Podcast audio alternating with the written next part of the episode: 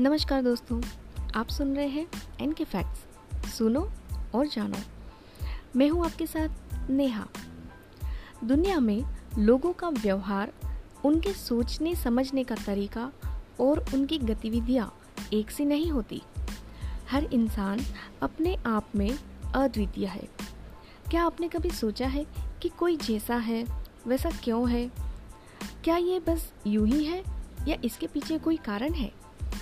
यदि इस तरह के सवाल अपने दिमाग में भी आते हैं तो इन मनोवैज्ञानिक तथ्यों को सुनकर आपको कुछ हद तक इस सवालों के जवाब अवश्य मिल जाएँगे। तो चलिए, बिना किसी देरी के जल्दी से शुरू करते हैं। फैक्ट नंबर वन, लोग कभी इस बात को याद नहीं रखते कि आपने उनसे क्या कहा था। वे बस उस बात को याद रखते हैं कि आपने उन्हें कैसा महसूस कराया था।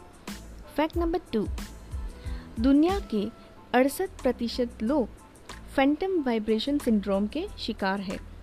इसमें ऐसा महसूस होता है कि हमारा मोबाइल फ़ोन वाइब्रेट हो रहा है, जबकि वास्तव में ऐसा कुछ नहीं हो रहा होता है।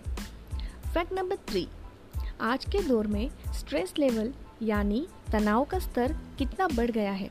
इसका अंदाज़ा इस बात से लगाया जा सकता है कि हाई स्कूल के बच्चों में बेचैनी का स्तर उतना ही है जितना 1950 के दशक के आरंभ में औसत मनोरोग रोगियों में हुआ करता था। फैक्ट नंबर फोर छोटी छोटी बातों पर चिड़चिड़ा जाना या नाराज़ हो जाने वाले व्यक्ति से कभी सामना हो तो समझ जाए कि उसे आपके प्यार और साथ की ज़रूरत है। फैक्ट नंबर फाइव, आपको ना बोलना आना चाहिए। यदि आप हर समय किसी के काम के लिए हाँ कहेंगे तो वह इंसान आपकी उतनी इज़्ज़त नहीं करेगा। लोग उनकी अधिक इज़्ज़त करते हैं, जिनकी कुछ सीमाएँ होती है।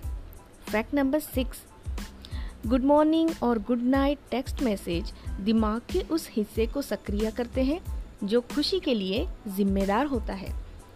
फैक्ट नंबर सेवन लंबे समय तक अकेले रहना आपकी सेहत के लिए उतना ही बुरा है जितना एक दिन में पंद्रह सिगरेट पीना।